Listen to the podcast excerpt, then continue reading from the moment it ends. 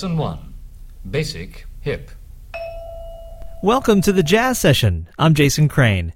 The Jazz Session is presented by AllAboutJazz.com, the web's leading source for jazz news, reviews, MP3 downloads, and more. Every episode of the show is also available for free in iTunes or at thejazzsession.com. At thejazzsession.com, you'll also find the mailing list, the Facebook group, and the Twitter feed for the show. You'll also find uh, Amazon.com links in the notes to each show that will help you help me. I think that's the easiest way to say it. And uh, you'll find a donate button too if you'd like to give a little back to the show. The show is free and it always will be. But uh, if you'd like to contribute, I can certainly use it. And my guest today is Roger Kellaway. Uh, his career is, is so expansive that it's very difficult to summarize, and so perhaps we'll just let him speak for himself. Here he is at the piano recorded live at the Jazz Standard with Duke Ellington's Cottontail.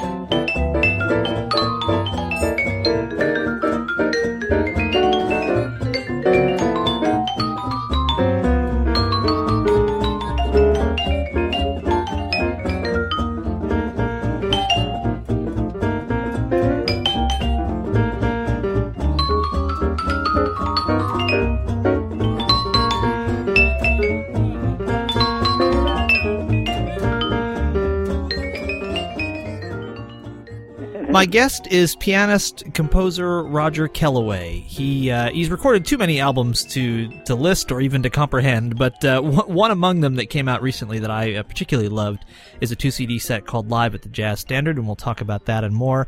Roger, thank you so much for being on the show. Uh, it's my pleasure. So I want to uh, dig right in at the start here with the uh, the jazz standard record, and just Right. ask you about um, the concept of the piano trio without drums, and what is particularly appealing to you about it. It's it's the same thing that's appealed to me ever since I was a teenager, because my well, my first encounter with it was when Oscar Peterson had Barney Kessel and Ray Brown, and then of course uh, Barney was only with the trio for a year, and then Herb Ellis came on. So my favorite trio through those years uh, was the Oscar Peterson trio with Herb Ellis.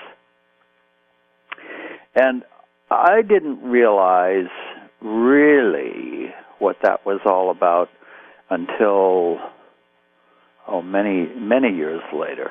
Uh, You don't realize uh, the the chamber music aspect of playing in that kind of a group because you don't have drums. There's a lot more responsibility on all three instruments.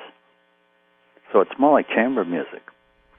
And you've also said that the the sonic properties of not having the drums and maybe particularly the cymbals kind of interwoven among the other instruments makes the sound very different too. Is that also does that also either free you up or maybe add more weight to what you have to do in those situations? It doesn't change the it doesn't change the responsibility, but um, it ju- it does change how you how you hear things and uh, and what you can do dynamically because uh, the drums, for the most part, uh, take up the mid to low range in the sound.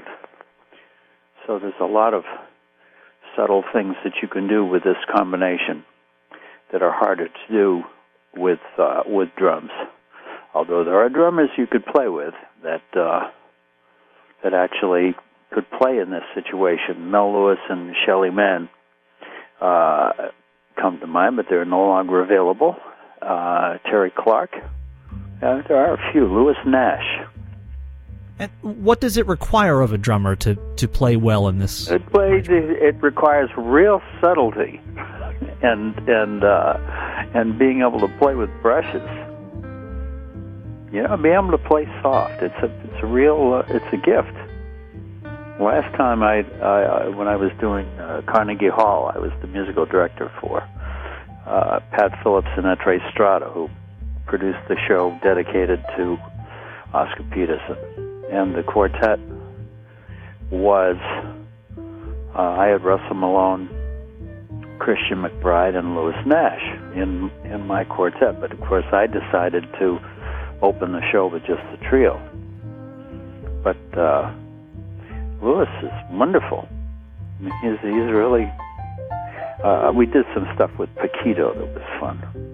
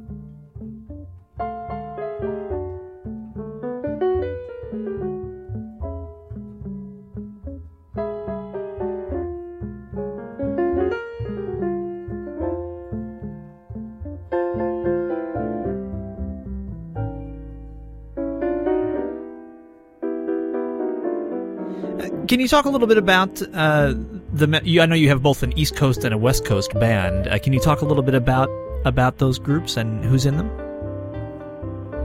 Well, the West Coast band is uh, Bruce Forman on guitar and Dan Lutz on bass, and uh, Russell Malone on guitar and Jay Leonhart on bass in, in the East. In fact, we're about to do something at uh, in March, March 26th at Sanibel island off Fort Myers in Florida. We're going to play together, and we haven't played together since the Jazz Standard.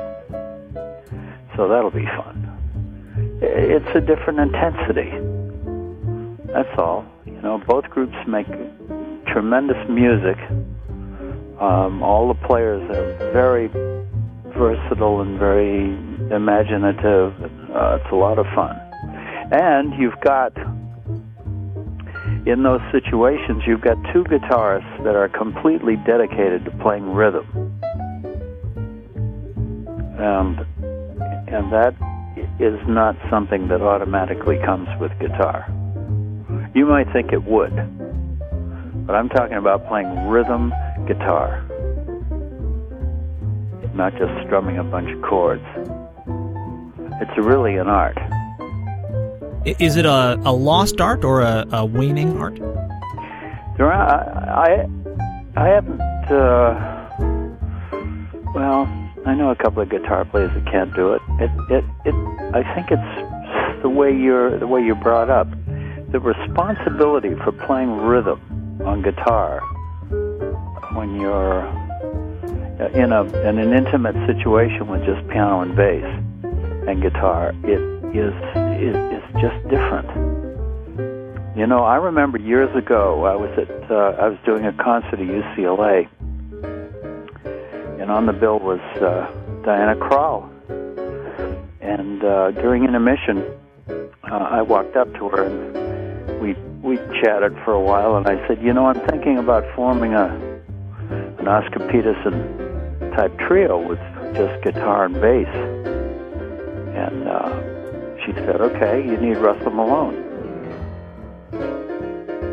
And, and she said that, you know, without a, a blink of an eyelash. It just because, and when I finally got to play with him, I really knew why. I mean, certainly I'd listened to some of her records, but he plays wonderful rhythm guitar, swings like crazy, and so does Bruce Forman.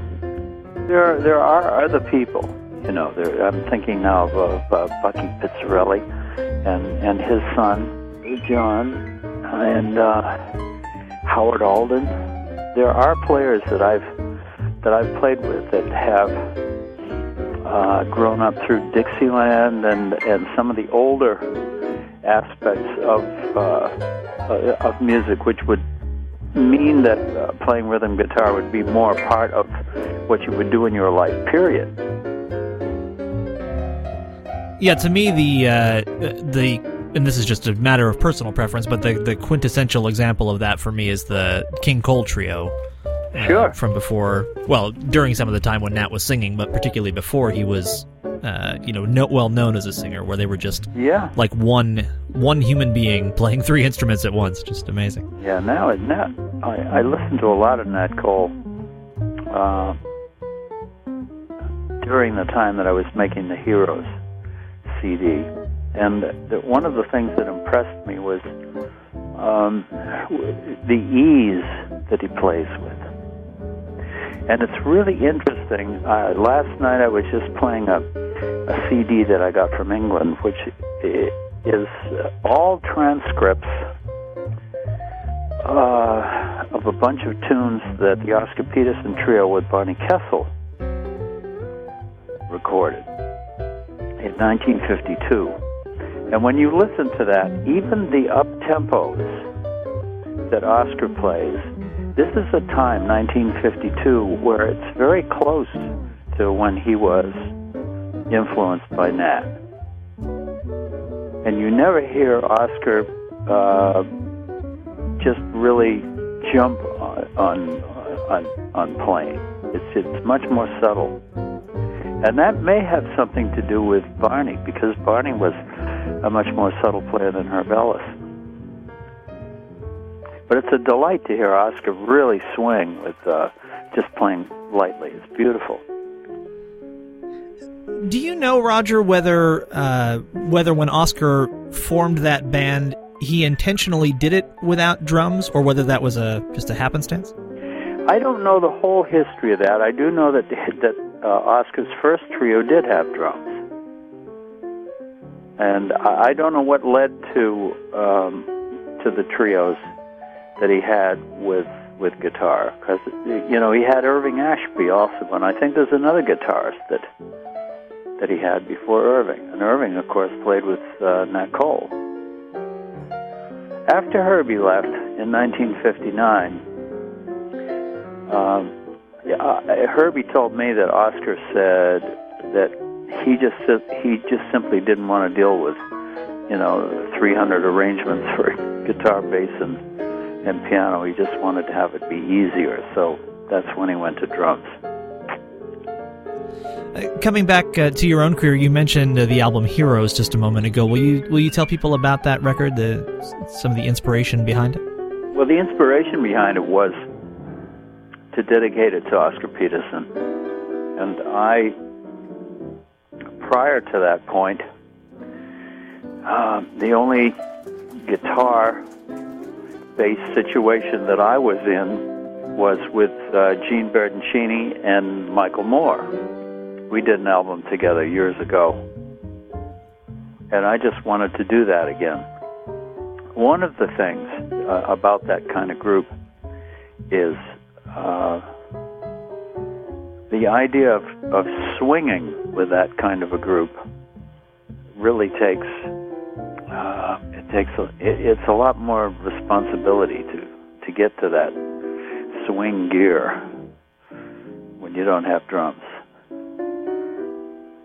A lot of fun. yeah, so we we like did it. Heroes, and uh, and I was really uh, I was quite taken by the uh, the French Jazz Academy who gave me the Prix du Jazz Classique in 2007 for for that album. I flew to Paris to get that award. So I and thinking about it, you know, with Django Reinhardt and all the the Hot Club of France and all the things that have been swing oriented that have come out of France, it made sense to me that uh, they were the ones that gave Heroes the award.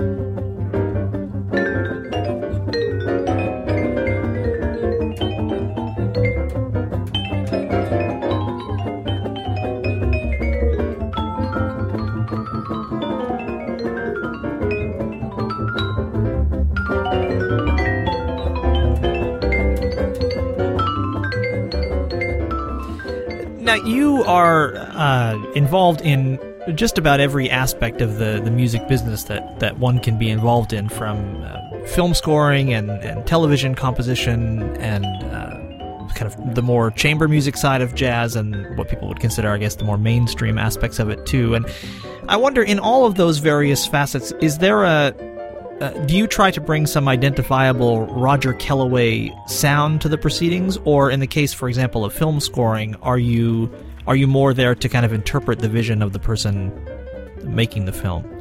I'm Yeah. when I'm creating in any situation, I, I'm not conscious of looking for a sound that I think is mine. There are just certain aspects of composition and and melody and harmony that I automatically gravitate towards. Of course, when you're doing a film, one of the things that you're attempting to portray is is emotionally what uh, what can the music um, bring to that what whatever the subject matter is. That's what I'm doing with this huge uh, Visions of America show with uh, Joe Sohm, my partner, and he's the photographer. And uh, at this point, we have an hour and seven minute show for a 65 piece orchestra, and we have narrations by Clint Eastwood and vocals by Patti Austin. I've written now four songs with Alan and Marilyn Bergman. And that's our that's our huge that's the huge project that I've actually been working on now for more than two years. You don't mess around, do you, with the uh, when you assemble a cast to do something? That's pretty incredible. T- talk more about this project. What its Well, uh, genesis is. Joe and I've been working on it since 2000. We we did a uh, a short demo um, at that time that we presented, and it wasn't until well, about a year and a half ago that it actually grounded, and we had Peter Nero and the Philly Pops became interested in doing the show. Now, Peter and I hadn't seen each other. He thought it was 50 years, but it was somewhere in the early '60s that we uh, we worked opposite each other at uh, Jilly's in New York, and uh, I was not playing piano; I was playing bass with the other group, uh, which is my second instrument. And then when he left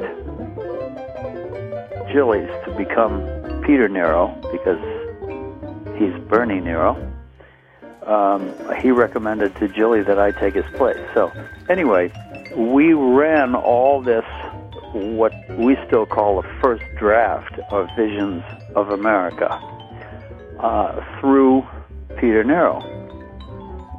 And then, as of last January 25th, we actually had a world premiere with the orchestra. We did five performances. So we're ongoing now. I'm working on finishing a, solo CD that's sort of uh, variations on uh, uh, on some of the parts of Visions of America, and then I will move on to making a smaller version of it, so that Joe and I can go on the road with it. And Roger, can you give us some idea about the narrative content of Visions of America? It has to do with the history of democracy. And uh, at at this point, it, it starts with uh, the rising sun, which was the the carving of the back of uh, George Washington's chair, and the uh, first movement goes through uh, World War II, you know we're I mean we're moving pretty quickly, but we're uh, Joe, it, the the story behind Visions of America is the uh, is the the journey of the photographer. So Clint is is doing dialogue that's really Joe Sohm telling us about his life, and Joe used to be an American history teacher. So it's really an interesting project, and it ends with a song that uh, the Bergmans and I wrote called "We the People." It seems to me like from from earliest days, you decided that rather than than boxing yourself into any particular category, you were going to explore whatever appealed to you. How how did you have the I don't maybe I don't know if courage is the right word, but whatever the word should be to just to make that decision to strike out well, in it, so many paths. I don't know that I made that decision, but it, it's just something that happened to me. I, I just have a uh, a five year old inside that's uh, just curious about all kinds of things and how they work. You know, how does an orchestra work? Or how does a jazz band work? How does a big band work? How does a film work? And I've just been curious about all kinds of things. You know, what what's a what's an avant-garde piece like? What's a Mozart piece like? It's uh, you know all different genres are are interesting to write in. Uh, speaking of uh, Clint Eastwood, who you just mentioned, I know that you conducted the music for his film Invictus, and that you've you've conducted scores before for film. And uh, what are the particular responsibilities of that? It seems like it must be a very precise task to conduct music that has to be synced up with a with well, a motion picture. Yeah, well, it is. It has to fit. that's that's one of the criteria of of, uh, of doing film music, and uh, unlike a lot of the old films, which were literally conducted to uh, to film, we have used different degrees of of synchronization uh, in terms of a click track for I don't know, more than maybe 30 years now. Uh, Clint's not really a fan of that. He likes it to go on the fly. And when you do that, then you're you're conducting. You know what your tempo is going to be, and you use what are called streamers. That, as you're looking at the film, they go by and and a flash of light happens, which is a punch at the end of the streamer.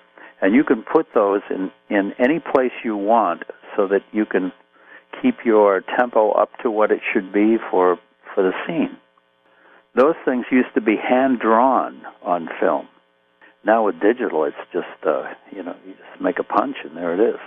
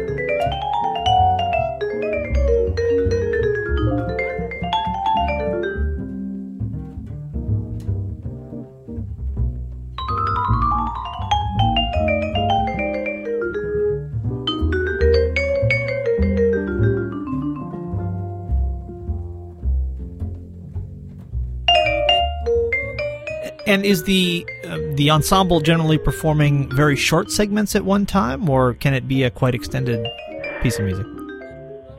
In, general, in in my experience, the uh, a seven, a six or seven minute piece is very rare. It's much more, and even a two and three minute piece can be rare in, in some films. And it's not uncommon for, well, when you're doing television, there's, uh, there's all kinds of uh, going to commercial and coming out of commercial, and those things are, are just seconds long. You know, they might be eight seconds to play off or, or to play on. Of course, you know, that isn't really it isn't really relevant to even talk about that anymore because the uh, but nothing.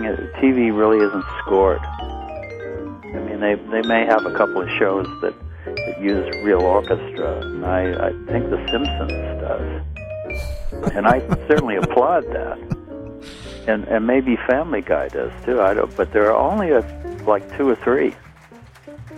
And, and, and two of the three are The Simpsons and Family Guy. I think maybe Family Guy. I'm not sure. That, uh, I think that says it all the guy that did that does Seth that does Family Guy did call me because uh, he wanted to do a segment dedicated to uh, Archie Bunker of uh, All in the Family, and he wanted to know if I had a, a clean version of my uh, closing theme, which I didn't really. He had to take uh, whatever he got.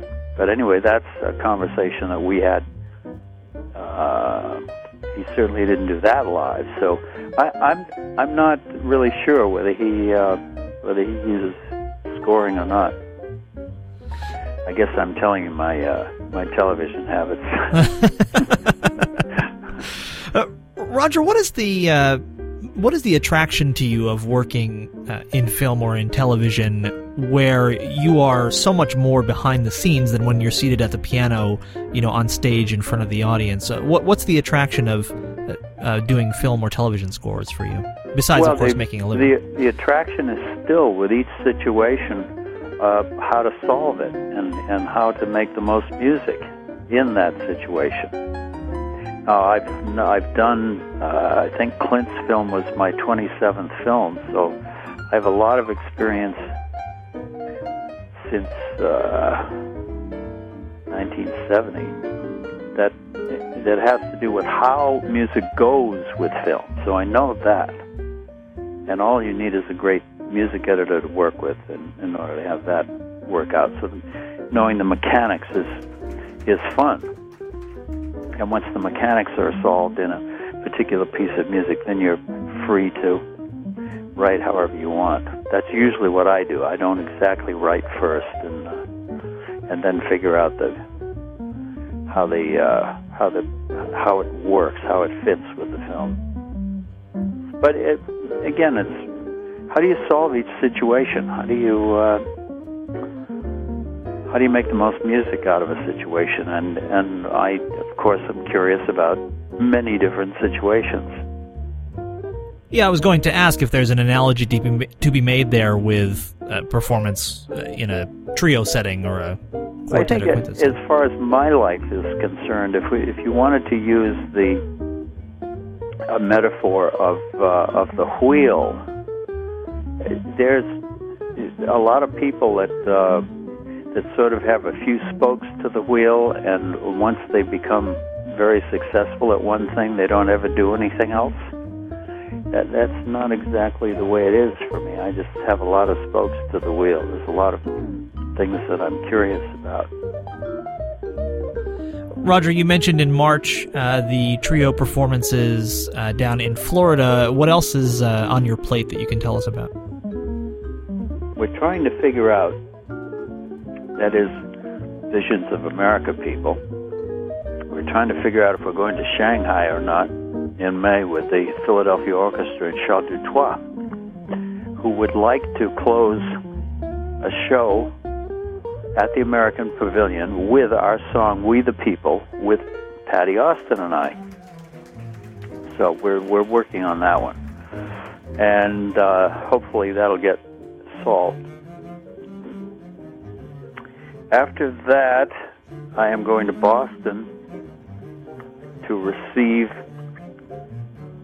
an honorary doctoral degree from the New England Conservatory, which is my alma mater. Congratulations. Yeah, thank you. I was only there in like uh, 58 and 59.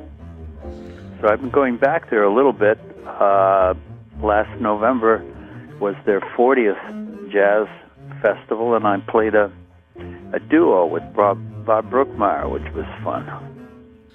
Well, I it it amazes me. I we could do a, a seven hour show as opposed to a thirty minute show on everything that you've uh, that you've been involved with. It's a really inspiring story, um, at least from from where I sit, and uh, I'm I'm really glad you came on to to share some of it with us. And I thank you very much for your time. Oh, my pleasure.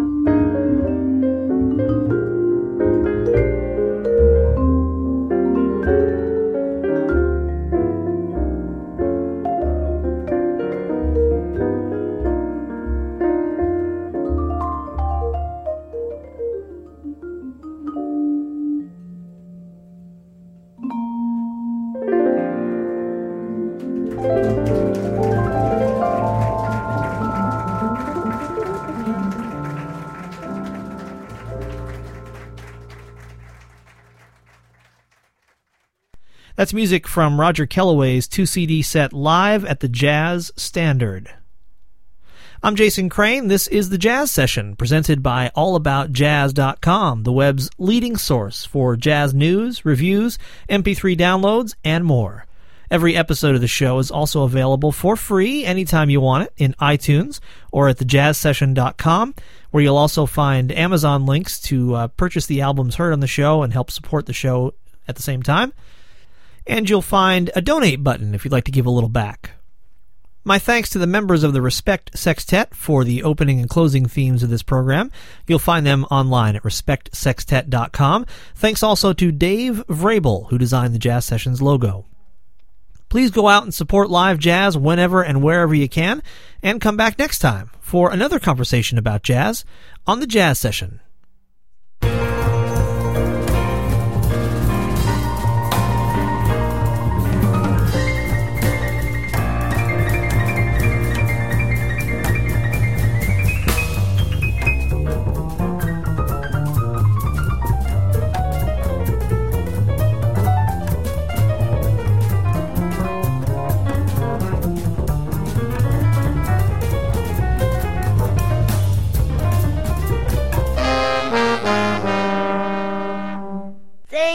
for listening, everybody. Bye. Bye. Bye.